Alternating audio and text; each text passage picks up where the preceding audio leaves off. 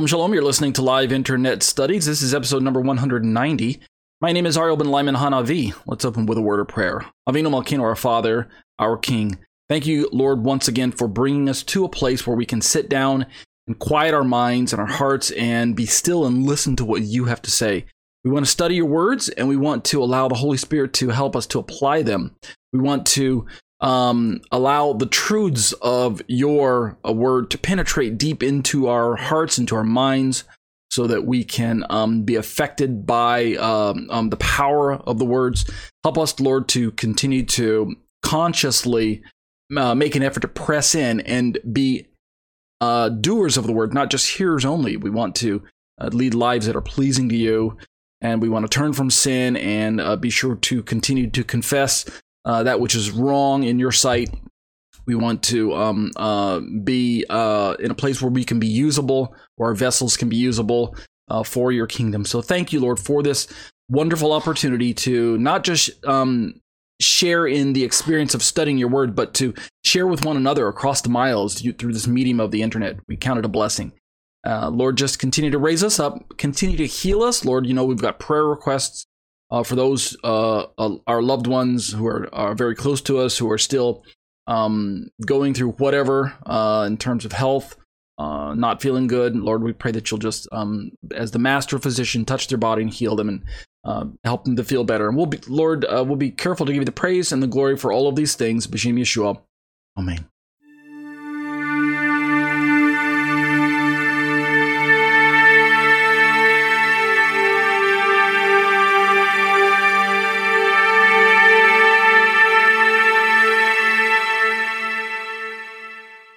Well, once again, uh, these are the live internet studies brought to you week after week. My, uh, my name is Arben Lyman Hanavi, and I uh, thank everyone for joining me, not just via the um, uh, the YouTube crowd and the um, the podcast, but those who join me week after week during these live studies. I'm so blessed to be able to share my thoughts with you, uh, the things that I've studied through the week, and the things that um, the the, the uh, Word of God is revealing to me, um, to be able to share them with you and to um, have you uh, kind of uh, gauge them and weigh weigh them out and help me to figure out is that good, is that accurate, is that is that the right way to interpret scripture? So let's jump into our Matthew study. The study is entitled um, uh, "Judaism v Christianity." Are Judaism and Christianity incompatible with one another? And uh, real quick, the study is a, uh, basically a look at supersessionism, replacement theology, the idea that the church has replaced Israel, along with all of the um, details that come along with that worldview, meaning um, the Torah has been replaced by the New Testament, or the Old Testament has been replaced by the New Testament. People of Israel have been replaced by the uh, Gentile Christian people of God, or the body of Messiah, however you want to describe it. Um, you know, the law of Moses out, the law of Christ is in, uh, Israel's out, uh, church in, Judaism's out, Christianity in. Those, those are the types of um, topics that um, come to the table when we're talking about uh, this idea of replacement theology and some forms of supersessionism. We're working from a passage you can see on your screen right now, which is Matthew 9, 14 through um, 17, uh, which is entitled A Question About Fasting in the ESV. And we've noticed that there are some details to this story.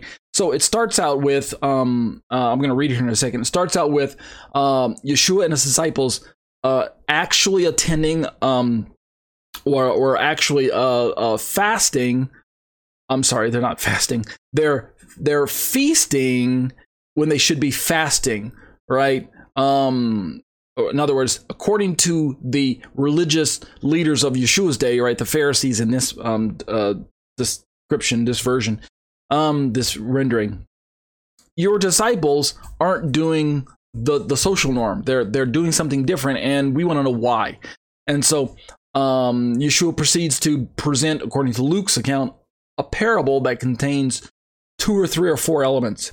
So there are these elements in the parable that we're going to read about that seem to lend support because Yeshua doesn't um, actually uh, interpret them for us like he does with other parables. They seem to lend support to this idea that, um, in a nutshell, the old is out and the new is in. And Yeshua is bringing this radically new worldview to the first century Judaism that's incompatible with the existing worldview of Judaism. And thus, the old of Judaism is being replaced because it's incompatible with the new of Christianity or something to that effect. So let's read the accounts. I'm going to read all three of them tonight Matthew, Mark, and Luke. And you're going to notice that Matthew, right away, Matthew and Mark are almost identical to one another in the details that they lay out. Luke is the one that brings in this fourth element, the very, very last verse that you're going to have to pay attention to, that um, throws in a monkey wrench to the explanation of your standard allegorical Christian explanation that um, Christianity is replacing Judaism. Let's read them. Um, a question about fasting, according to Matthew chapter 9, starting verse 14. Then the disciples of John came to him, saying, Why do we and the Pharisees fast, but your disciples do not fast? Verse 15. And Jesus said to them, Can the wedding guests mourn as long as the bridegroom is with them? The days will come when the bridegroom is taken away from them, and then they will fast. Now, at this point, this is basically one answer to the immediate question of why aren't your disciples fasting? And his common sense answer, right? Use your brain answer is it's a wedding, right? You want to, you want to rejoice. Why would you fast? Right? That doesn't make any sense at all. This tradition of fasting, not that it's inherently wrong, but it just doesn't seem to apply to the situation. Besides, Jesus is going to um, uh, uh, um, uh, teach in other places, not here though, but he's implying it here indirectly. I am the bridegroom of the wedding, this great wedding between the father and his bride Israel. I am the bridegroom that the father has is is walking down the aisle and you know being married to my people Israel, my bride. And so this is a time of rejoicing, right? The long awaited promises that were given to Israel of old through the prophets that God would bring his um uh servant, his suffering servant, his uh his his um uh, anointed one to Israel, right? In other words, there was this messianic expectation uh, that was built up in, in first century Israel, and they were actually awaiting um, this messianic figure, the Son of Man, spoken of in Daniel, um, you know, um, so Yeshua's kind of stepping into that role. He's like, you know, you've been waiting for him. Uh, here I am, right? I'm him, right? Open your eyes. So that's the immediate, immediate answer is verse um, 15. But then, just in case uh, those who are listening to him have this discussion, in case they didn't get it, he then supplies these parabol- parabolic uh, details. Starting at verse 16 No one puts a piece of unshrunk cloth on an old garment, for the patch tears away from the garment and a worse tear is made. Again, stop. This is common sense, right? We don't have to throw any allegory into the details to, for this for us to just understand that Yeshua is trying to kind of work on the same principle. Common sense is you do what what's the right thing at this point in time. The the application matches the need.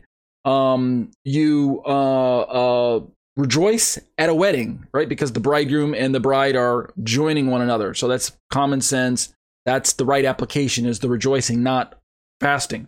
Likewise, um, introducing a, a, brand new patch to um, an older garment uh, without any uh, prep or conditioning or anything else is uh, bad practice, right? So it's just, it's, it doesn't make any good sense. So that's the second element. And then thirdly, in verse 17, neither is new wine put into old wineskins. If it is, the skins burst and the wine is spilled, and the skins are destroyed, but new wine is put into fresh wineskins, and so both are preserved. Again, use your brain, common sense, think it through. Yeshua is basically um, saying, even if we just ripped the allegory away from it and didn't leave a, a, room for a midrash or some type of a homily or anything like that, a deeper spiritual meaning, what we might think of, um, just at the surface level, um, introducing these two elements, you know, new wine and an old wineskin is going to spell disaster. So that's Matthew's rendering. When we turn to Mark, the same heading, if you notice in ESV, a question about fasting, is how uh, Mark listed. Let me read Matthew, uh, Mark's version. Now, John's disciples and the Pharisees were fasting, and people came and said to him, Why do John's disciples and the disciples of the Pharisees fast, but your disciples do not fast? Again, same question, common sense, right? They're just, you would think that they would figure it out. They probably already know, but they're just asking. I mean, it's an innocent question in and of itself. There's no need to push it into some um, you know, like at the level of some of the religious leaders were testing Yeshua to see if he had if he had authority to do certain things on the Sabbath, and they were trying to trap him and things like this. This doesn't seem to be that case where they're trying to trap him with the trick question. They're just really curious as to what's the deal, right? What are, why are you and your disciples doing something that's not the norm for the day? As if, and this is the part that kind of throws me off, even right why would you want to fast and kind of mourn during a wedding anyway, right? Um, you know, that that's kind of gloomy anyway. But nevertheless, starting in verse 19, Jesus says to them, Can the wedding guests fast while the bridegroom is with them? Long as they have the bridegroom with them, they cannot fast. And then Yeshua tells them in verse 20 that, you know, there's going to come a day, and he's telling them of, of his own future that he's going to be leaving them. The days will come when the bridegroom is taken away from them, and then they will fast in the day, right? Once the bridegroom's gone, then it's going to be the time for mourning and sorrow and fasting and and um, not worry, but a time uh, that's not exactly to be equated as rejoicing. And of course, Yeshua is implicating himself as the bridegroom, like I said in, in the Matthew rendering, the same thing here in Mark.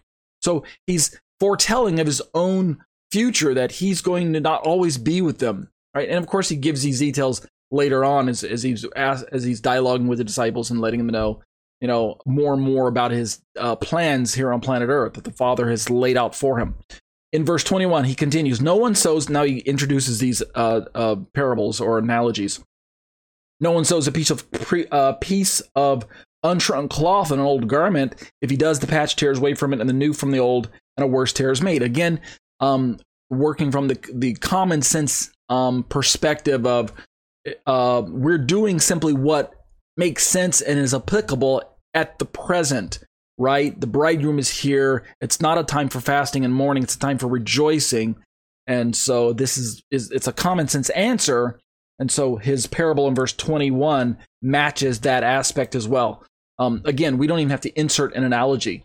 Verse 22, and no one puts a new no one puts new wine into old wineskins. If he does, the wine will burst the skins, and the wine is destroyed, and so are the skins. But new wine is for fresh wineskin. Again, there is there there could be an analogy here. Yeshua doesn't tell us that there is.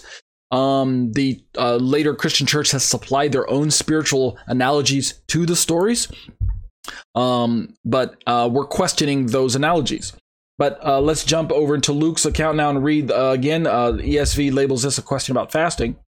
Uh, starting in verse 33, and they said to him, The disciples of John fast often and offer prayers, and so do the disciples of the Pharisees, but yours eat and drink. Uh, in other words, the opposite of fasting. In other words, it's a wedding, and you guys are um, going around eating and drinking. I guess this was not the social norm. Uh, apparently, um, the there's nothing in the Torah that says you have to fast at a wedding. Uh, there's nothing in the Torah that says that you have to rejoice at a wedding. Uh, again, we're talking about traditions that can go either way, right? They were neither neither disobeying Torah nor were they um, uh, trying to they the disciples were they trying to um, kind of one up uh, the scribes and the Pharisees, saying, "Hey, we're doing it the right way, and you guys are doing the wrong thing." None of that was appears to be what's going on. We're just simply having a question about why they're doing what they're doing, and Yeshua uses this opportunity to uh, uh, uh, I guess in in some way kind of school them and say, hey, you know, you guys are some of your traditions don't make any sense to begin with. That might be the case, but other than that, it just seems to be an innocent question with an innocent answer. And the answer in verse 34, and Jesus says to them, Can you make wedding guests fast while the bridegroom is with them? And um, I suppose you could make people fast, but Yeshua's question is put in such a way that why would you, right? Um, especially if they if, if in their hearts and minds they know that it's really not a time to fast a wedding is a time to eat drink and be merry right? I mean two people are joining together and it's a happy time. Verse 35 the days will come when the bridegroom is taken away from them and then they will fast in those days. And indeed the days are coming when you know that phrase the days are coming when and then fill in the blank for whatever happens next that's that shows up quite a bit in Yeshua's uh, teachings and his dialogue, and so we know that he is letting his disciples know that um, times are going to change and persecution is going to come. I'm going to be gone. I'm going to send the Holy Spirit, right? He's going to take my place uh, and help you understand the words that I left for you. He's going to empower you to lead lives that are um, uh, holy to uh, God, and yet at the same time you're going to be persecuted for my name's sake, for righteousness' sake, et cetera, et cetera, et cetera. So those days are coming, and you know if you want to fast during those days uh, and mourn during those days because it's going to be times of sorrow, right? People are going to be losing their lives for my name. I mean, those are going to be certainly appropriate times for you to um, fast and to mourn and things like that. So that makes sense. And then he jumps into the parables again. And it's only in Luke's rendering where we have the word parable. Verse 36, he also told them a parable. And apparently, the parables, which are gonna, we're going to read in Luke, include one more element. The parables seem to support the idea that this is more just common sense application. That seems to me, in my opinion, where the church should have left it. But instead, the church chose to gratuitously apply these um, spiritual allegories or kind of sermons to the story as if Jesus is trying to bring in this this uh, theology known as replacement theology. No one tears a piece of cloth from a new garment and puts it on an old garment. If he does, he he will tear the new, and the piece from the new will not match the old. Verse 37 And no one puts new wine into old wineskins. If he does, the new wine will burst the skins, and it will be spilled, and the, and the skins will be destroyed.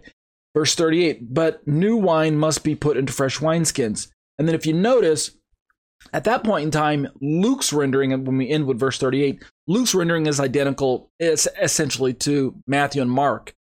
So that the allegory that's provided by most Christian commentaries that you read today, if you pick them up on your Bible bookstore shelf or you listen to them from your pastor's uh, pulpits or go to seminary and study them using your um, uh, study materials that you can uh, that you're going to go through if you're a student in seminary, et cetera, et cetera the basic approach to the elements of the parable are that Jesus' teaching is incompatible with the existing Jewish worldview.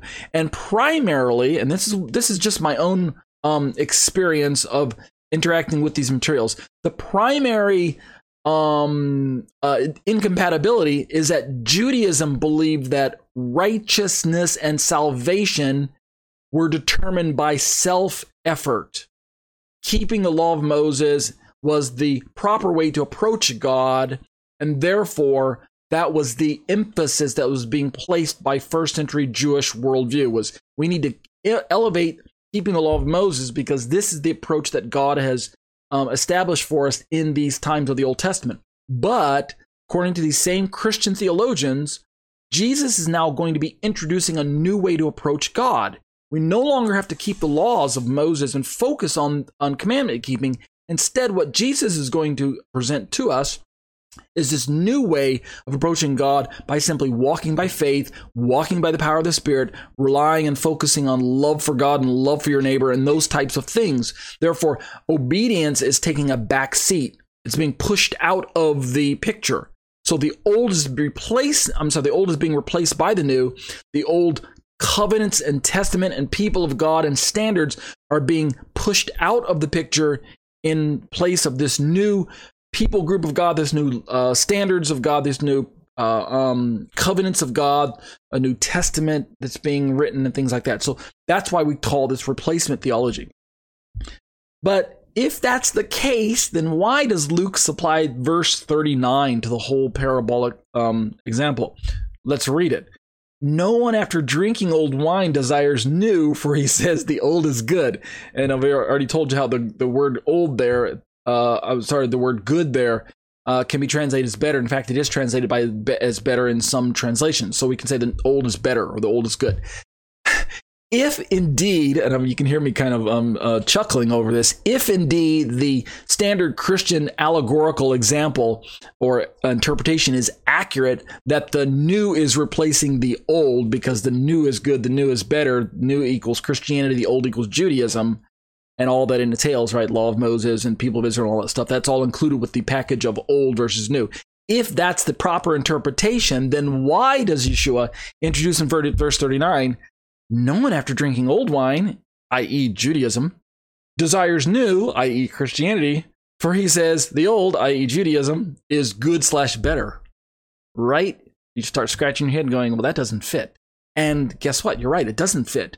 So let's just kind of stop and um, look at these passages again. We've already talked about how that the word um, uh, new and when we talk about new wineskins and new wine, it's not even the same Greek word. Koinos, uh, uh, kainos, and uh, and um, neos are the two differing Greek words that are somewhat synonymous. They can be synonyms in in certain contexts, but they can also, uh, if the need arises, um, act the part of carrying a nuance of one being new chronologically, like new in time, and the other being new qualitatively, right? So it's the same thing, but it's just been refreshed, refurbished, reinvigorated, right? It's it's been brought new qualitatively, but it's the same old item. Versus the other one, uh, the other word acts uh, plays the part of describing something that's brand new on the scene, as in never existed.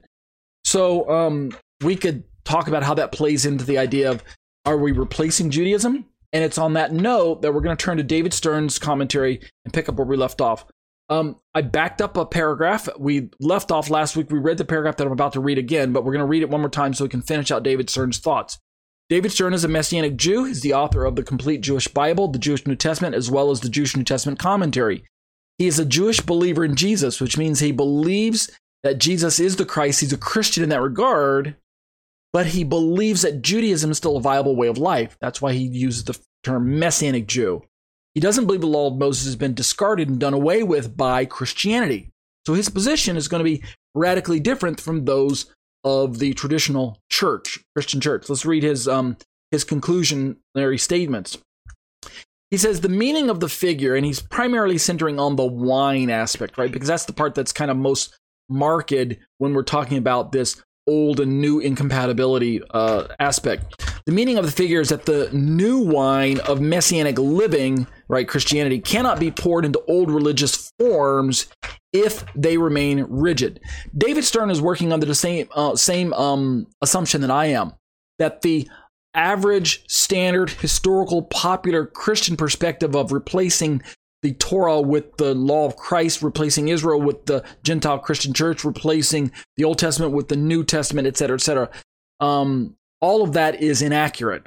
Um, he's still working from an allegory, David Stern is, but he's going to spin it differently in a positive way so that we can end up um, reforming Judaism and retaining a Jewish way of life, a Torah observant way of life, and indeed, we don't have to throw out the baby with the bathwater. I call this section of my commentary Old Man, New Man, and Messianic Judaism. And the reason I do so is because, as we're going to see later on when we get to Tim Hegg's um, uh, comments, it's not necessary to think of of throwing out the old system altogether when we can simply take Yeshua's words, if indeed he's using an allegory. We can take Yeshua's words and apply them along the level, level of what Yeshua is talking about reform from the inside out not necessarily throwing out all of the religious um, social systems of the day, right? That's not the type of reform he's talking about. Rather, Yeshua has always been pushing the envelope on if you want to be acceptable to God, my Father and your Father, or our Father, then you need to start with a change on the inside. The change that needs to take place and the change that matters the most is something that's invisible to most people. It's on the inside, it's the heart level. That is the challenge that Shua is going to over and over emphasize. He's going to emphasize over and over and over again in his teachings and his instructions and his challenging uh, words. So let's pick up David Stern again. If uh, David Stern says, but if the old religious forms become fresh, right? Notice the word fresh in his commentaries in italic quotes is because that's the Greek word um, uh, kainos rather than neos, fresh, as in refreshed or renewed or reinvigorated or refurbished or something like that. We've given the example of um, if I were to buy a refurbished laptop from Apple, which you can do, then you, you're of the understanding that it's not a brand new laptop that has never been owned or never been opened out of the package. It is, in fact, an, a laptop that's been um, reworked or repaired or um, you know they wiped the OS clean and reinstalled it again or something. Either way, it's not a brand new. It's a used laptop in that sense, but it's been refurbished by Apple uh, so that it feels brand new to you. But the reality is that it's it's not a brand new laptop, and and you get a discounted price for that. And for many people, that meets their needs.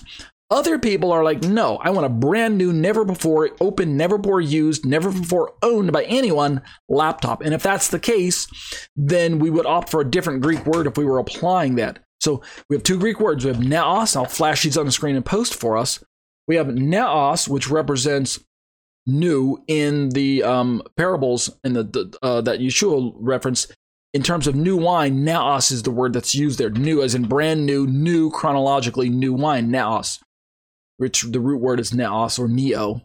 And comparatively, when he talks about wine skins, he doesn't use the word neos. He uses the word kainos or kainos, if you want to, kainos, however you want to pronounce the Greek, uh, however you were trained and studied Greek. I pronounce it kainos. Uh, that's how I w- that's how I learned it. And this is the word that David Stern is rendering fresh in his commentary using the quotes. Um, it doesn't have to mean chronologically new. It can carry the nuance of um, new in quality. And if the old religious forms become refreshed or fresh, as in refurbished, um, reworked, then they can accommodate Yeshua. And he goes on to say, when kainos is rendered new, as in many translations, and I mentioned that um, it, it does show up as new in, um, let me uh, think to myself, I think it's uh, not, I think it maybe NIV might be one of the uh, translations that renders it uh, new. We'll go back and look at that, um, like comparative translations, um, a different day, maybe next week or something. Uh, but he says, I'm um, sorry, I left off my quote there. Um, when kainos is rendered new, as in many English translations that you can pick up, then the implication seems to be that Judaism, and this is the translation that you're going to, this is the interpretation that you're going to find in most Christian commentaries. Judaism cannot possibly be a suitable framework for honoring Yeshua, the Jewish Messiah. Only the new wineskin of Gentileized Christianity will work. And so it's no wonder that many forms of Gentile Christianity that exist today don't have any real appreciation for the Jewish worldview, which it includes which includes with it the people of Israel uh, having a primary place at God's table, the law of Moses having a relevancy in people's lives, the Tanakh uh, having a place of preeminence when it comes to Bible study and things like that. So it's no wonder that many Christians are proud of saying, we're New Testament Christians. And by that, they don't just mean that they've been redeemed by Jesus and that they've been set free, and that's what they mean by new covenant experience. They typically also, whether they imply it or not, whether they know it or not, they typically are also including with that description of New Testament Christian, they're typically including with that the baggage of replacement theology that we don't keep the law of Moses anymore as a Gentile Christian church. We don't have to. Jesus brought the new. We don't need the old. Jesus is the type. We don't look to the shadows anymore. I've been di- uh, recently having a dialogue with someone who's um, um, been watching my YouTube videos and leaving comments, and his point that he's trying to make is that Jesus brought the reality. So why do we need the shadows anymore? Like like like Paul's um, discussion and words in Colossians about um, uh, shadows and things like that, right? Jesus is the body why do we look to the shadows, which is the Old Testament? Why, why do we need that? As if the, the shadow is a pejorative or a negative or a bad thing to bring into our life. But um, most Christians are going to say, uh, well, I'm a New Testament Christian, therefore I don't need Judaism anymore. anymore. This is a peculiar conclusion, David Stern continues, especially if we recalled that Yeshua was speaking with his fellow Jews, right? And he goes on to say that is rendered here in the uh, the point is that the only vessel which can hold the new wine of messianic life, right, Yeshua's teaching, in a Jewish setting is a properly renewed, restored, reconditioned. Sorry, let me scroll up there. Start over. Uh, a, a, messianic life as a Jewish setting is a properly renewed, restored, reconditioned, and refreshed Judaism, such as messianic Judaism was in the first century and it aims to be now. And so he's going to champion, he's going to push his case that Messianic Judaism is viable. It was viable then, it's viable now, right? Um, let's keep reading David Stern's commentary. Taken together, this conclusion he comes to, verse 16 and 17, talking about Matthew, imply that both Messianic faith and Judaism should adjust to each other, right? Remember, in one, uh, in uh, when he says adjust to each other, what he means is he's reminding us that in the parable of the cloth, right? We have a new patch and an old cloth, and we recondition the patch before introducing it to the cloth, to the old clothing, to the garment. So in the first parable, the first part, the patch, right, the new piece, the one that's coming from the outside of the uh, story uh, is the part that needs to recondition itself. We need to wash the patch first before we sew it to the old garment. But in the uh, parable of the wineskins, we're introducing new wine to old wineskins, new to old. It's not the new that needs to recondition itself, it's the old that needs to make the adjustment. Are you carefully catching the details here? So if we just read the story and look at just the details, even at a face value level, um, uh, there are some slightly different details, and that's what David Stern's trying to say is if we put the two and overlap them, the um, part of the the part of the story about the patch and the part of the story about the wine, if we overlap those two, then we come to the conclusion that both parts need to adjust to each other. So there's some adjustment going on between two.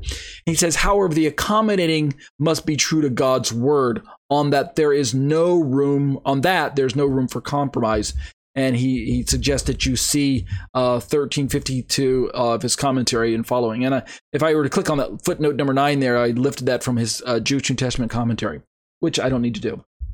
Let's uh, see. Um, I didn't get much further uh, than uh, I did uh, last week. I mean, I read one little paragraph, and I don't really jump want to jump uh, into. Um, do I want to? Let me see. Let's read this part here. I'm going to read it without stopping, and this will kind of give us a uh, whet our appetite for next week. Um, I say in my commentary, these are my own thoughts, right? Do you see how much better David Stern's version or his view, his, his interpretation, it fits with the overall historic message of both Tanakh and Apostolic scriptures than do the views of the previously examined mainline Christian positions on these verses. Of course, we're comparing the um, kind of representative replacement theology view where the old is Judaism and the new is Christianity, and the old is out and the new is in. With David Stern's interpretation of no, we don't need to throw out the old called Judaism. We simply just need to work with the existing elements and allow God's word to make the changes where applicable or um, you know the um, the stretching uh, and things like that where it's where it's needed. I continue. Yeshua's words were not said in a vacuum, and I remind this to people reading my commentary uh, in modern times here because oftentimes we we we're so quick to jump from the first century worldview where everything was really um, Jewish centric. And we want to jump all the way 2,000 years into the future to our own worldview and our own church settings which have been Gentilized, where we don't have an appreciation for Judaism, the Tanakh, the Torah, the Law of Moses, Judah, Israel as a people, etc., etc. We want to make this um, anachronistic leap uh, and apply that to Yeshua's words. But Yeshua's words weren't said in a vacuum. What do I say? They were presented to a group of first century Jewish people following a Torah that was given to the nation of Israel over a thousand years earlier. What, what does this mean? It implies that this means if one leaps past the context of the first century, like many Christian commentaries do, I know they're well meaning, but they're not really playing by the best hermeneutic practices when it comes to interpreting the Bible from the historical grammatical method. So if you practice this form of interpretation that I'm calling uh, um, replacement theology, where the old is out, the new is in, then you're not going to end up with the best interpretation that um, fits really what Yeshua was trying to um, teach. So it means, I say, uh, if one leaps past the context of the first century and immediately begins to inadvertently apply Yeshua's parable to 21st century false religions, then one will necessarily miss the main point of the master's words in favor of one's own pretext, right? Well, what do we always say? Um, words without context are only pretext, and that's the danger when you're replace when you're um, replacing the context of the passages with your own um, personal opinion, right? I've I've been through Bible studies where this happens, and the leaders of the Bible study maybe not even aware that they're doing it, but they'll read a, a uh, passage of scripture and then they'll look up, up at the group and they'll say, okay, now let's go around the room and you tell me what this passage means to you. And as well meaning as that is, right? You, I mean, it's, it's great that you're trying to get the input from the audience to find out how the, the Bible has impacted their lives at that moment, right? Tell me what this means to you.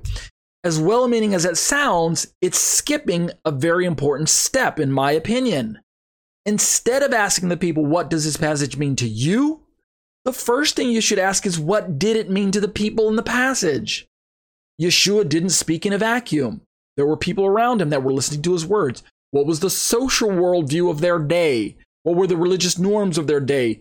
What were the cultural expectations that they had given the elements that were present before them, right? There was no Gentile Christian church for them to fall back into or to skip over to, right?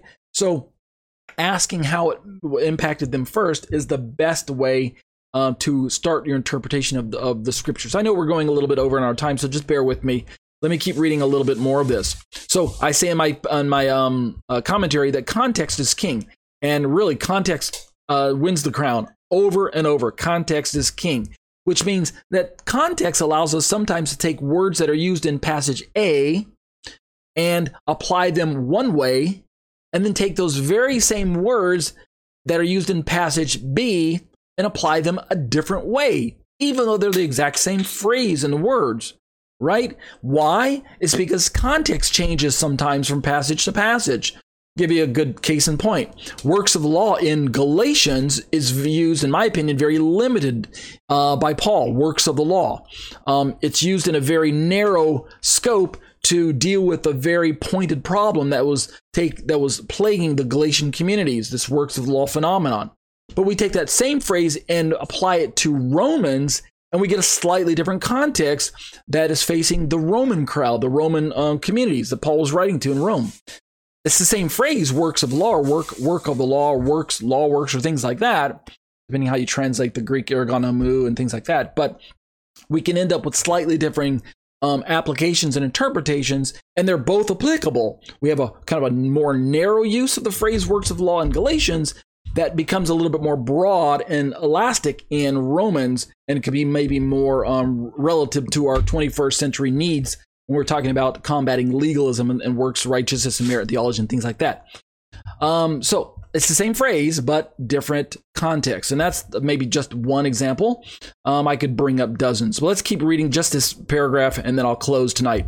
I go on to say, and context demands that the parable be applied to the immediate listeners and readers first, right? Just like I said, don't instantly try to say, Lord, what does this mean to me? ask God to explain to you what the passage means or meant to them. That's going to be your first and best step. Um, I continue. Uh, Context demands that the parable be applied to the immediate listeners and readers first before making secondary and tertiary application for others, including yourself. I go on to say, yes, false religions are incompatible with the true quote unquote religion of Yeshua as Lord and King. But that is not even the central point of the parable, as we're going to find out, I say in my commentary, as we shall uh, find out in Hegg's comments below, which we're going to read next week. I, continue, I conclude, therefore, any later Christian application that opts for an interpretation that teaches the destruction of Judaism in favor of the establishment of Christianity, in my opinion, you ready for this? I'm going to drop the bomb on you. Actually destroys the intended meaning of Yeshua's parable and even ends up presenting a form of replacement theology to unsuspecting Christians. And that's really the meat of, of my commentary and the point that I'm trying to drive home by writing the commentary. I'm not trying to slam Christian authors and show how much better and more accurate my position is than theirs because I know the context and you don't. That's not the point of my commentary. Um, I have the highest respect for the Christian authors that I selected and brought into my um, my own study. The point I'm trying to bring up is that we often operate unknowingly with a blindness. We often operate with a bias, and sometimes that blindness or that bias is determined by simply our own Christian narrative that has not properly been introduced to the Jewish worldview. Indeed, we don't often have the tools to uh, probe all of those details. We're, we're not presented with those choices as average Christians, so we don't, we're not even aware that they are optional ways of um, interacting with the text. We just simply dismiss them out of hand because that's the um, kind of the standard way of reading the scriptures in the Bible that we've been raised with. So we've been given this kind of standard Gentilized Christian narrative that fits um, our worldview of 21st century, and you know because many of us don't even uh, interact with Jewish people or or Torah observant religious Jews or things like that. Um, and so we, we don't even know that there's a better way or maybe a, a more accurate way of interpreting the passage. We just think, well, this fits, right? Christianity is the new way of living.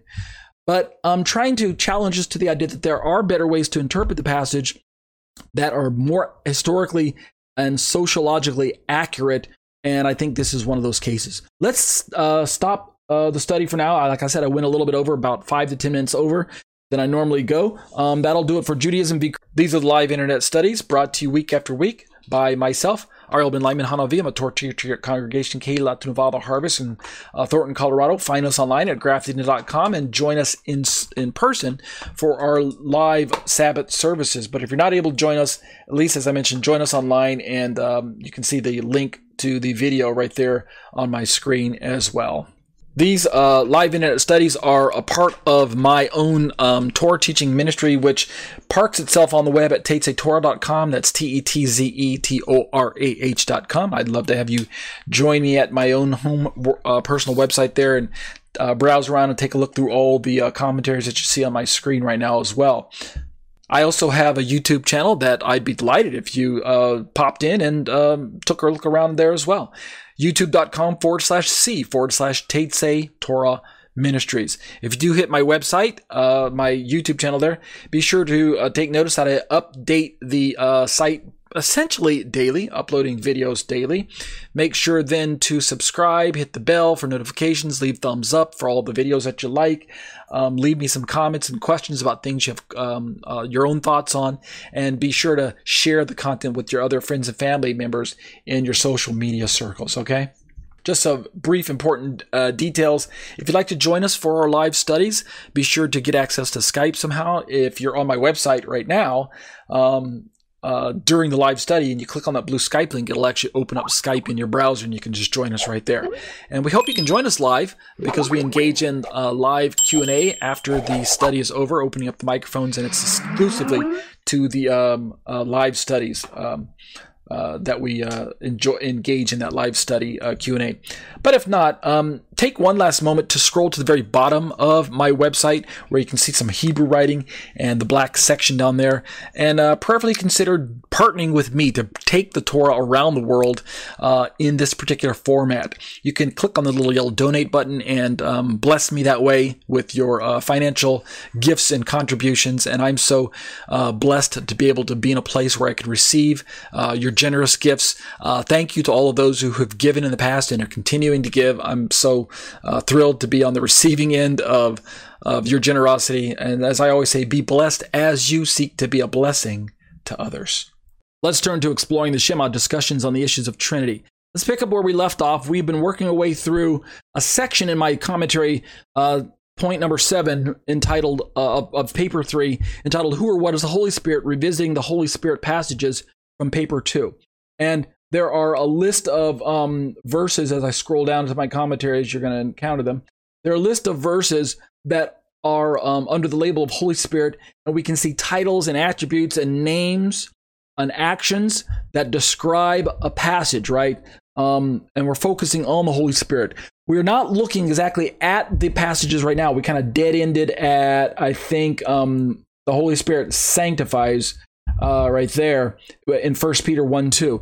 And then I decided to jump into this excursus material. I first looked at Paul's letter to the book of Romans, chapter 8, where Paul uses this language of Holy Spirit, Spirit. The Greek word would be pneuma or pneuma, however you've been taught to pronounce it. And we've been working from that material where we did like a little mini excursus just on Romans chapter 8. And then from there, I decided to pull in this commentary from a Christian gentleman by the name of Roberto Pereira, who wrote this commentary on the Spirit of God in Paul's writings. And now we're in this commentary, and we're reading through this. It's a like short little um, essay, and I'm reading through some of his notes. And so we're now ready to pick up this commentary, his commentary again, in this um, uh, paragraph entitled "The Three Are God." So let me just pick up where he left off uh, and keep reading. He writes, although it's not difficult to notice that the first theologian of the New Testament era, describes the Spirit and the Son as fully God, there are those who argue against the divinity of the Holy Spirit. Let me pause and interject. I, on a regular basis, I interact, I interact via uh, email and YouTube comments with non-Trinitarian uh, folks. Some of them are believers, some of them are not believers. Many of them are just simply non-Trinitarian. This includes many Unitarians or Christadelphians, uh, Jehovah's Witnesses, um, Iglesia Ni Cristo. Uh, some people I can't identify what, what religious um, denomination they as- affiliate with. They don't tell me, even though I ask them. All I can tell is that they're non-Trinitarian. The way I can tell is by the way they interact with my own material, my own YouTube videos. They, you know, they they object to my presentation of God as Trinity.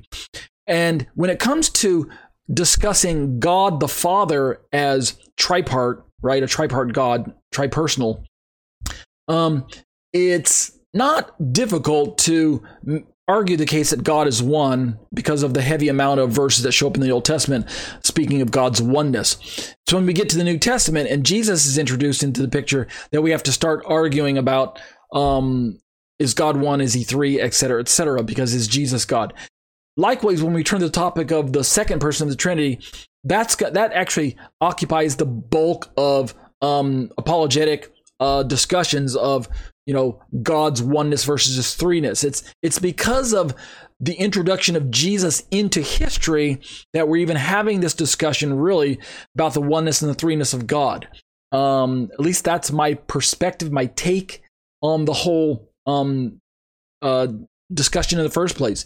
It's it's because of Jesus' actions, his words, and what Paul wrote about Jesus afterwards, after Jesus left, that uh, the whole notion of you know how is how are we to understand God? What I'm trying to imply is that if you only read the Tanakh, the Old Testament, you don't get a heavy dose of Trinitarian um, dialogue thrown in your face. It's only until you start reading through the New Testament and the words of Jesus and the words of Paul that you start contemplating this idea of a complex tripersonal God. But when we get to the Holy Spirit, we end up with a bit of a quandary, a bit of a pickle for us Trinitarians. And the challenge is this the Holy Spirit, by very nature, is a very, his role in history and in salvation history um, is very kind of backseatish, very um, not in your face. Like, in other words, it's almost the, the diametrical opposite of Yeshua. Yeshua is the front man. If we were talking about like a band, Yeshua is the front man, right? He's Bono, right? Or is it Bono? I always can get that confused. Is it Bono or Bono? Um, right? He's he's he's Mick Jagger, right? If we're talking about bands, um, you know, he's he's Michael Jackson in, in the in the in the in the um the the Jackson Five, right? He's the guy that you think of. He's the lead singer. He's the one that that you see on the front cover that you zero in on. Um, you know, he's the one. If anything, when the band breaks up, he's going to start his own uh, group, right? His own go solo or whatever. Um, I hope you guys aren't aren't um, uh, put off by my uh, analogies of, of music and things like that. I hope it's not considered irreverent. But the point I'm trying to make is that Yeshua is the very visible um, aspect of God's program and, and dealings with mankind in history, and rightfully so. Um, the Father is enthralled to put Yeshua to the forefront and bring him to the front and the focal point of mankind's dealings with God here on earth. God is fine with that. That's the way He designed it. But the Holy Spirit is quite the opposite. He takes this backseat um, almost entirely subservient role to both Yeshua and the Father, right? He allows himself to be um, uh, sent uh, by the Father and the Son, right? In John chapters 14, 15, 16, 17, that whole upper uh, room discourse. And um, the Holy Spirit then doesn't play this prominent role of how do we fit him in with the triadic God, the tripart God, the tripersonal God. So this author is introducing this idea as well. There are those who argue against the divinity of the Holy Spirit. And it's because there aren't a lot of passages that help us to rightly understand his role and his place in this tripersonal God we serve. Let's pick up this author's reading again. It is argued, this author says, that in the Pauline Trinitarian texts, the Spirit appears together with the Father and or the Son, right? Recall Romans 15, 2 Corinthians 13 and 14, Ephesians 2 and 4, Philippians 3, Hebrews 2, uh, Hebrews 6, Hebrews 9, and Hebrews 10. This author believes that, I mean, this author is including Hebrews in with Paul's writings as if to assume that Paul wrote Hebrews, which I don't believe he did, but it's not. That's neither here nor there. The point the author is bringing up is that um, oftentimes um, the Holy Spirit is sometimes simply described as if he's the Spirit of God. Um, another way of describing God. Indeed, this is more or less the standard traditional um, Unitarian perspective is that the Holy Spirit is not a third person of the Trinity. He's simply another way, or it is simply another way of describing God's very own spirit. The Jehovah's Witnesses take the same perspective. The, the spirit is not a he, he's an it.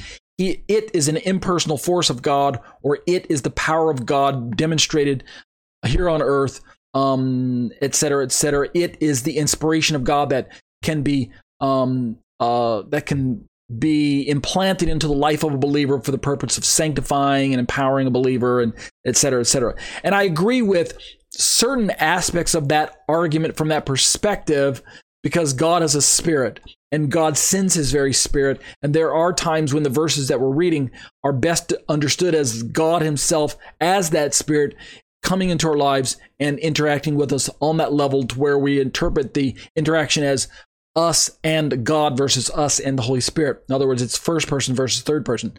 But but Paul's going to bring in all of these um, details in other passages that challenge that view and help us stretch our our understanding of the Bible to include the idea that the Holy Spirit is actually a third person as well. Let's keep reading this, this author.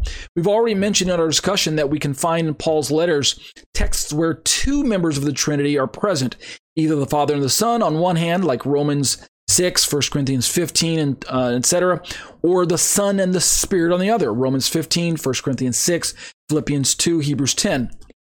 In the latter case, right, where we have um, Son and Spirit, both the Son and the Spirit are displayed in equality with the Father. And that's where we get the idea that the Spirit is full deity. And this is a reminder I need to make to my Unitarian friends who, keep, who watch my commentaries and challenge me with their comments in my YouTube videos when the Bible uses the term deity, which it doesn't use very often, or or um, a Greek term that equates to um, uh, divine, something like that, deity divine, we have to remind ourselves that from a first century worldview, this was not a heavily philosophical argument. There weren't they weren't trying to purposely jump into an ontological argument a, like a, a um, an analytical uh, discussion like Dale Tuggy might have, Dr. Tuggy, or something like that, where suddenly they're they're philosophically describing the the ontological makeup of God, His inner nature, and things like that with this phrase "divine." From the first century perspective, as far as we can uncover by using um, uh, not just the Bible but extra biblical sources that help us understand the language that's being used in the first century, you know, Hebrew, Aramaic, and Greek, etc what we can ascertain by by the best uh, Greek scholars is that the terms that we interpret as deity or divine were simply words that were chose, chosen to describe a quality or element or attribute of God that was unique to God, something that helped us plug into His essence that was unique and exclusive to God. So that when we say that God is divine or that God is deity, we're describing an attribute that's um, essential to his nature. It's not something that God takes on, it's something that God is. It's essential to him. It can't be divested from him, it can't be stripped away from him. Rather, to attribute this um, quality to God or attribute or character trait, you know, you can fill in the blank with whatever ad- adjective you want if you if you like, but it, it amounts to the same um, uh, uh, final point is that this term is exclusive to God and it's essential to God. Uh, and that's the point that the first century authors are trying to make up. So it's proprietary, if you want to use modern terminology, right? It's it's owned by God and only owned by God. It's it's copyrighted by God, right? Um, so it's it's it's cannot be utilized by someone else or something else. Only God is divine. Only God uh, has divinity right? He is the only one that's deity. He's the only one.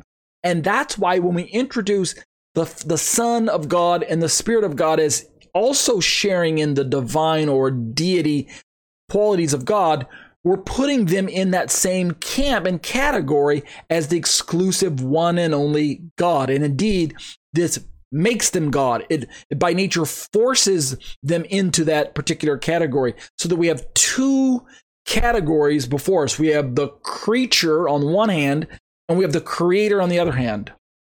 Everything falls into those two, two, two categories. The created, I can say, not just creature. We have the created and we have the creator. And those are the only two categories that are before us in the Bible. If Jesus is not on the side of creator, then by default, he's on the side of created. Holy Spirit, if he's not on the side of creator, then he's on the side of created something that was whipped up by God in his mind, etc., etc. So that's what the author is trying to um, remind us of. In the latter case, both the Son and the Spirit are displayed in, in equality with the Father, meaning they're on the category of deity or divine. Thus, it would be strange to consider in these texts one of the beings as not having full divinity. That's my reminder to you, Unitarians that are constantly trying to school me and tell me that Jesus is a creature, that the Holy Spirit is just an impersonal force. He's a he's a he's a thing that God whipped up in his mind or something like that. Let's keep reading this author. In addition, Paul quotes from quotes texts from the Old Testament referring to Yahweh and applies them to the Holy Spirit, um, referencing Jeremiah 31, Hebrews, which is used in Hebrews. We also have a quote from uh, or a reference to Exodus 25 as well as Hebrews 9, Psalm 95, and Hebrews 3 um and isaiah 64 in uh 1 corinthians 2 9 so basically what the author is reminding us of if we if we look at hebrews it's borrowing the terminology from jeremiah. If we look at hebrews in another place it's borrowing terminology from exodus. You look at hebrews in another in a third place it's borrowing terminology from the book of psalms. And if we look at First Corinthians, Paul's borrowing terminology from the book of Isaiah. So the New Testament is purposely pulling in information from the Old Testament because we're working from the same source. God is the only God there is. And so any discussion on Jesus and the Holy Spirit is going to have to defer back to those primary sources of God as that as that um, identifying um, uh, first cause or first deity or first source, uh, you know, creatorship and things like that. This author continues. How am I doing on time? Still got about five minutes left. This author continues. He also mentions that the Spirit, speaking of Paul, he also mentions that the Spirit pours divine love and grace on the believer in Romans uh, 5, Romans 15, 2 Corinthians 6, Galatians 5, uh, Philippians 2, and Colossians 1. And that he, the Holy Spirit, is the power from God in Romans 15. So again, we're talking about the identity of the Holy Spirit as is uh, articulated by Paul himself. Paul knew that God was only one God. Paul is not going to start suddenly introducing this idea that Jesus is a second God and the Holy Spirit is a third God or something like that. Paul recognizes that there's one divine God, one deity called God, and yet this divine, this deity known as God, he's tripersonal in his um, complexity. Um, it's hard to put your finger on, right? Paul uses Paul is the one who chose the Greek word mysterion, right, which from which we get our English word mystery.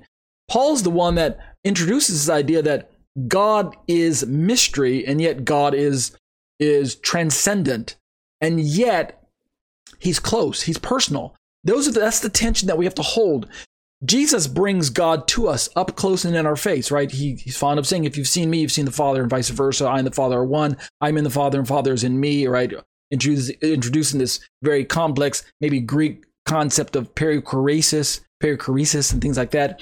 Uh, this, this, which is a fancy Greek term that that refers to I in oh, A being inside of B and B being inside of A, et cetera, et cetera, right? The the like kind of this um, difficult concept of Jesus being in the Father and the Father being in Jesus. That's what I mean by um, perichoresis. Um, but from Paul's perspective, God was transcendent. He's beyond our understanding. And yet at the same time, through the Messiah, God is personal. So we can't leave God being distant and we can't um, uh, only collapse God into being personal. He's both at the same time. He's transcendent and he's personal, and that's the tension that Paul is going to have to hold as a um, as a writer. um, this author continues, like the Father and the Son, the Spirit is eternal in, in the book of Hebrews. He's omniscient in First Corinthians, and he's called holy, being implied here that his holiness is that which belongs to God, and therefore not the kind of holiness which is derived from created beings or created things, right? We have to remember, God didn't only create living beings, but he also created elements. The universe is comprised of non living elemental properties, right? Um, uh, power and energy and heat and and other types of um basic uh what we might call um physical properties that exist in the universe that are not defined as living things. So here's my example. Electricity. Electricity is not a living being. It's not a it's not a a personal uh, uh, it's not a personal object. It has no personality at all that I'm aware of. And if it does, please write into me and explain to me how you have come to the conclusion that electricity is a living thing. But as far as I understand, electricity is not alive. Now, it has power, right? That's to be sure, right? If I plug my fingers in the socket, I'm going to be introduced to its power. But I'd rather not do that. However, it was created by God. It didn't just happen by chance. It didn't whip itself up into existence. It didn't think itself into existence. It didn't evolve on its own, right? According to Darwin. So electricity is a creation from God, or the force of electricity, or the source of electricity um, was created by God Himself, and yet it's not a living thing. The Holy Spirit is not a creature that was created by God. We know that He's living, right? Unless you're of that denomination that He's not a living thing, then He's a then He's a, a construct. He's a thing. He's a I, am saying I'm saying he because that's the way I think. It's a thing. It's it's it's an impersonal force, right? It's it's electricity. Um, no. Um, when we talk about holiness, we're talking about another um um, inalienable attribute of God, something that cannot be uh, stripped from God. Holiness is not just something that God thinks up or that he puts on like an article of clothing when he feels like wearing it that day. Holiness is one of his essential attributes. It's um, it's part of who God is, right? It cannot be divested from Him. Is the point I'm trying to make? You can't remove holiness from God, and thus, when the Holy Spirit, by very nature, His name, right, the Pneuma Hagiou or Hagion, depending on how you're looking at the case, um, Pneuma Tohagiou, His name even includes the word holy or holiness in it, right? He shares the same uh, attributes and qualities as God the Father. Let's finish out tonight with this um, part of the author's commentary here. Like the Son, the Spirit performs deeds that are due only to God, right? Notice these exclusive and um, signature deeds that help us to identify the role and function of the Holy Spirit and identify Him with God. Um, this happens with Yeshua as well. We find Yeshua doing things that only God should be able to do, which leads us to the conclusion that he must be very God walking among us. And indeed, the Jewish people who were um, witnessing many of the things that he did or the words that he was saying, they came to that conclusion, even in their blindness as religious Jews. Even though they weren't accepting him as the very Son of God and the Messiah of their personal lives, they nevertheless were intelligent enough to um, um, opinionate that he's doing things that are otherwise exclusive to the God that we call God and signature uh, to God himself. He's doing things that shouldn't be done by an ordinary human. And they're right. They caught that. Dr. Tuggy likes to say, no, these guys are like the Three Stooges, and why should we even trust their accounts when they say, oh, you're making yourself out to be God? We can't trust that their opinion was accurate. No, actually, we can, Dr. Tuggy. I'm afraid you're inaccurate there. This author goes on to say, like the Son, the Spirit performs deeds that are due only to God. He is the giver of life, both physical and spiritual. In Romans 8, 1 Corinthians 15, 2 Corinthians 3. He, speaking of the Spirit, testifies with our spirit that we have been adopted as children of God in Romans chapter 8. And I, he also uses that adoption language. I'm adding this, the author doesn't say this. Um, Paul also uses that adoption language, speaking of the Spirit, in uh, Galatians chapter 4, right? Daddy God. This author con- continues and concludes, and this is where we'll stop tonight. It is through him, speaking of the Spirit, that the believer is washed, justified, and sanctified. 1 Corinthians 6, the Spirit bestows spiritual gifts in 1 Corinthians 12, and to help in the divine mission of salvation, the Spirit does as well, right? Those spiritual gifts are necessary for the divine mission of salvation. I've said this before. Um, that if you read through the Bible and you read through the creation account, who created the universe? The Trinity created the universe. Even though the text says in the beginning, God created the heavens and the earth, um, we go on to read about the Spirit's activity and the word, the spoken word of God is part of the activity as well. So it's really um, Father, Son, and Holy Spirit are all present during the creation account. Likewise, with the new creation, the regeneration of a of the inside of a person, right? So um, we have physical creation and we have spiritual creation. When a new person is created, right? When a person is born again, all three persons of the Trinity are also in the picture. And that's what the author is reminding us. The Spirit bestows spiritual gifts to help in the divine mission of salvation, that new creation. And he concludes with this sentence He is the source of inspiration of the Bible, according to the familiar passage, 2 Timothy 3 16. And that's where we'll leave off tonight. We'll pick this up next week with Father, Son, and Spirit, three distinct persons. But that'll do it for exploring the Shema discussions on the issues of Trinity. Let's turn now to the liturgy real quick and bring our study to a close. We're in Jeremiah 31, and we started in verse 31 two weeks ago. We read 32 last week. Let's scroll down now and look at verse 33 in our study for our liturgy. The prophet says, For this is the covenant, speaking of this Brit Chadashah, this new covenant. For this is the covenant that I will make with the house of Israel after those days, declares the Lord. I will put my law within them, and I will write it on their hearts, and I will be their God, and they shall be my people. Such a wonderful promise. If you want to be in the kingdom with the king, and you want to walk according to his righteous edicts and statutes and, and commandments, then you must allow the king to put his laws within you. That's what God says. I will put my law within them and I will write it on their hearts. What does it say in the Hebrew over on the um, right side of the page there? The Hebrew says, Ki zot habrit asher echrot et Beit Yisrael. Achrei hayamim hahem ne'um Adonai. Natati et torati bekirbam va'al libam echtavena v'chaiti eh, lachem le'elohim v'hema yiyu li la'am. Let's turn now to the book of Galatians. We've been looking at Galatians chapter 3. We started in verse 10 two weeks ago. We read verse 11 last week. Now let's read verse 12. Paul speaking about this righteous law of God and its relationship to us as believers and how the law points us to Messiah, but in and of itself it's powerless to save us. Paul says this law is not of faith. Rather, the one who does the law or does the commandment, does them, shall live by them. This is a wonderful passage as well. I wish I could go into detail. I point you to my Galatians commentary at tatesatorah.com. Look under Galatians 3 and scroll down to my comments on verse 12. We looked at a little bit of this last week, uh, but go back and study some of that as well. It's a great passage to look up on your own. The law is not of faith. What does the Greek say over on the right side of the page? Paul says, Ha dynamas uk estin ek pistios, all ha poiesas auta zesetai in autois. And that'll do it for our liturgy for tonight. Let's turn now to the um, to the short little uh, video. Um, and after we watch the video, we'll simply dismiss in prayer. Okay, you guys ready? Here we go.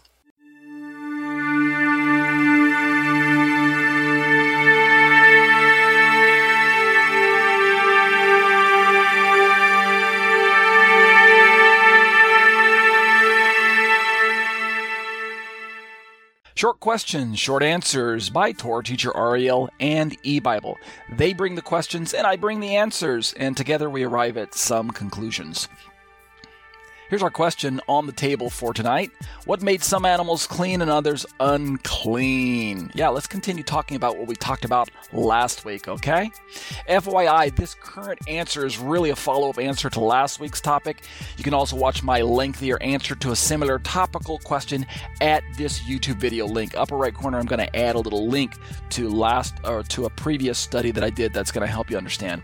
Leviticus chapter 11 and Deuteronomy chapter 14 are key passages in outlining to the people of God which animals are permitted for food and which are not. And we're actually going to exegete chapter 11 in the longer study uh, tonight. A good way to interpret the Leviticus and Deuteronomy texts is to affirm that God created certain animals intrinsically tamei, that is unclean, and others intrinsically tahor, that is clean. What do I mean by those terms? Well, we'll explain it a little later, but for now, we're talking about something in the design that God uh, used when He created animals. These terms are not defects in the animals themselves. Rather, this speaks of the superior intellect of a creator that is in control over the ecosystem that he created. So he created all living things to work together, to function with one another. And I like to think that God designed both clean and unclean animals to play their own unique roles in keeping his creation running smoothly as a collective whole. You understand what I mean? We're going to look at some examples here just briefly and get just slightly scientific. A variety of water dwelling creatures, for example, function as cleaners in that they help keep other water dwelling organisms free of infections around wounds or harmful parasites, etc. Right? Isn't that a really neat feature that God built into his own ecosystem to have uh, animals helping one another? Also, uh, we can observe that some land dwelling creatures eat carrion, thus helping to recycle nitrogen and carbon in animal remains, right, from animals that die naturally. Naturally, obviously, I'm describing types of biological symbiosis, right, where where the animals are working together with one another. And if we think about removing animals, then we upset the, that equation. So even if we argue against this logic based on our lack of understanding, then we can't argue that God told Noah to gather two of each kind of every unclean animal into the ark, while also commanding him to collect seven couples of the clean animals. Right? That's an interesting feature. Let's read the verse here. Adonai said to Noach, Come into the ark, you and all your household, for I have seen that you alone in this generation are righteous before me. Of every clean animal, you are to take seven couples, and of the animals that are not clean, one couple You guys read that? Yeah, that's interesting. Sometimes we skip over those particular features. It goes on to say also of the birds in the air, take seven couples in order to preserve their species throughout the earth. That's Genesis 7 1 through 3, as rendered from the CJB, David Stern's version. So it appears to be that clean and unclean then do not seem to be limited to the Torah that Moshe handed down. After all, Noach lived thousands of years prior to any written Torah that we know of right? So we're reading about clean and unclean, and yet how did Noah know? Well, I think we can provide some answer. God knew which animals were clean and which were unclean. Why? Because he made them that way. And he obviously endowed Noah with a way to tell. We don't know how, but uh, we, we do know. And all of this was long before he told Moshe to pen Leviticus and Deuteronomy. So God knew, God told Noah. We didn't see how God told Noah, but somehow he told him. And thus Noah knew how to carry out the instructions that God gave him, even though we don't have it in the text as to how Noah was able to do that. Okay? All right, that's my short study. Check out my podcasts, which are available on iTunes. You can search for me in the store under the search term Ariel Hanavi. But if you prefer to watch your theology, check out my YouTube channel, subscribe to my YouTube channel, and click the bell for notifications.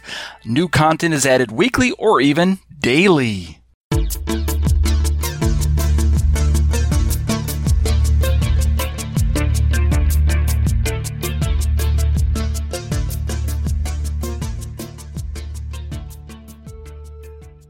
That'll do it for the video for tonight. Let's dismiss in prayer. Abba, I bless your name, and I'm so grateful for um, the fact that you have given us your words of life and that you poured out your Holy Spirit so that we can understand them.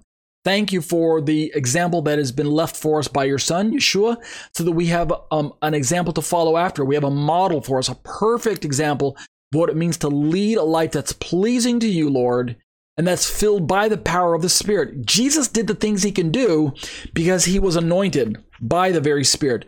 And so this is the model for our life. If we want to be pleasing to you and be empowered by you, we need to walk as Yeshua walked, and we need to be filled with the same Spirit that he himself was filled with. And so help us, Lord, to continue to press in and um, uh, be that type of witness for you here on earth. Thank you for uh, the participation of the students, both in the live class as well as those who join me uh, for these live internet studies. Thank you for the people who listen to my podcasts week after week and help support me in this um, precious endeavor. Uh, continue to bless us, raise us up, protect us, and heal us, and we'll give you the praise and the glory of Hashem Yeshua. Amen.